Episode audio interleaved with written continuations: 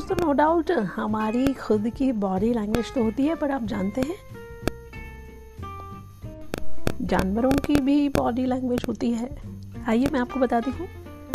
घोड़ा आवाज़ें निकालते हुए तेज़ी से दौड़ लगा रहा है तो समझिए कि वो बेहद अच्छे मूड में है। बिल्ली मौसी अपनी पूंछ से बहुत सारी बातें हमें कह देती है, जैसे आपकी पालतू बिल्ली पूंछ उठाकर आपको देख रही है तो इसका अर्थ है कि वो आपसे बड़ी खुश है।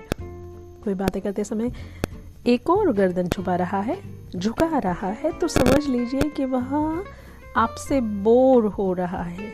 इसी तरह है जो आपकी ओर, ये मैं जानवरों की बात नहीं कर रही हूँ, हमारी बात कर रही हूँ कि जो आपकी ओर देख कर बात करता है तो इसका अर्थ है कि वो आपकी बातों में दिलचस्पी ले रहा है।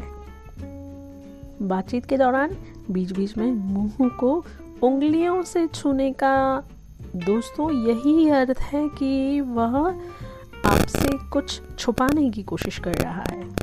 बोलते वक्त आप जानते हैं पलकें झपकाने का ये अर्थ होता है कि सामने वाला झूठ बोल रहा है।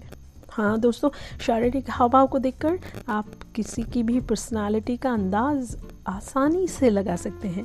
हाँ, यही है बॉडी लैंग्वेज का जादू जो चुपके से आपके सारे राज खोल देता है। दोस्तों तो सीख लीजिए बॉडी लैंग्वेज की चंद बातें मेरे साथ। मिलते हैं एक और एपिसोड में।